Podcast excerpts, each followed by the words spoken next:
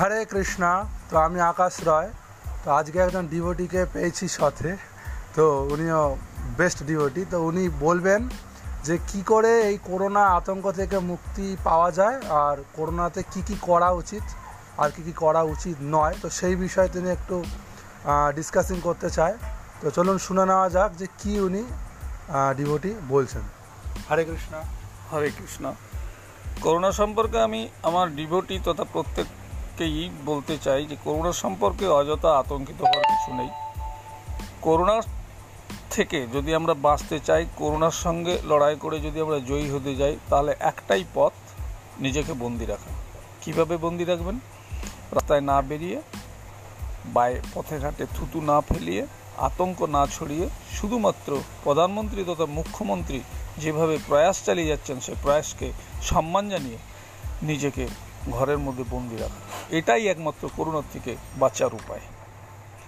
করোনার কোনো ওষুধ এখনও পর্যন্ত আবিষ্কার হয়নি। আবিষ্কার হয়েছে শুধুমাত্র সেই গাইডলাইনকে মেনে যদি আমরা একুশটা দিন নিজেকে সুরক্ষিত রাখতে পারি, তাহলে আমরা দেশবাসীকেও সুরক্ষিত রাখতে পারব এবং প্রধানমন্ত্রী তথা মুখ্যমন্ত্রীর প্রয়াসকে সম্মান জানাতে পারব, দেশকে ভালোবাসতে পারব। কাজে করোনা নিয়ে অযথা আতঙ্কিত হবেন না। নিজেকে ভালোবাসুন, নিজেকে বন্দি রাখুন।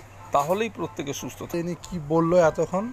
তো যদি আপনারা এই ভক্তের কথাটি শুনে আপনারা যদি জীবনে অ্যাপ্লাই করেন যে করোনা, তাহলে করোনা নিয়ে আপনারা আতঙ্কে, আতঙ্কিত হবেন না। এটা আশা করা যায়। আর আমাদের প্রধানমন্ত্রী যে সমস্ত করেছে, যা কার্যক্রিয়া, আমাদের মুখ্যমন্ত্রী যা করছে, তো তাদেরকেও স্যালুট জানানো উচিত এবং শুধু ওনাদের করাতে, করাটাকে তো স্যালুট জানালে আমরা ধন্য হব না। কেননা উনি ওনারা করলে আমাদেরকেও করতে হবে, তাদের কথাগুলোকে তো মানতে হবে। যদি আমরা না মানি তাহলে আর আমাদের এত কিছু করেও কী লাভ?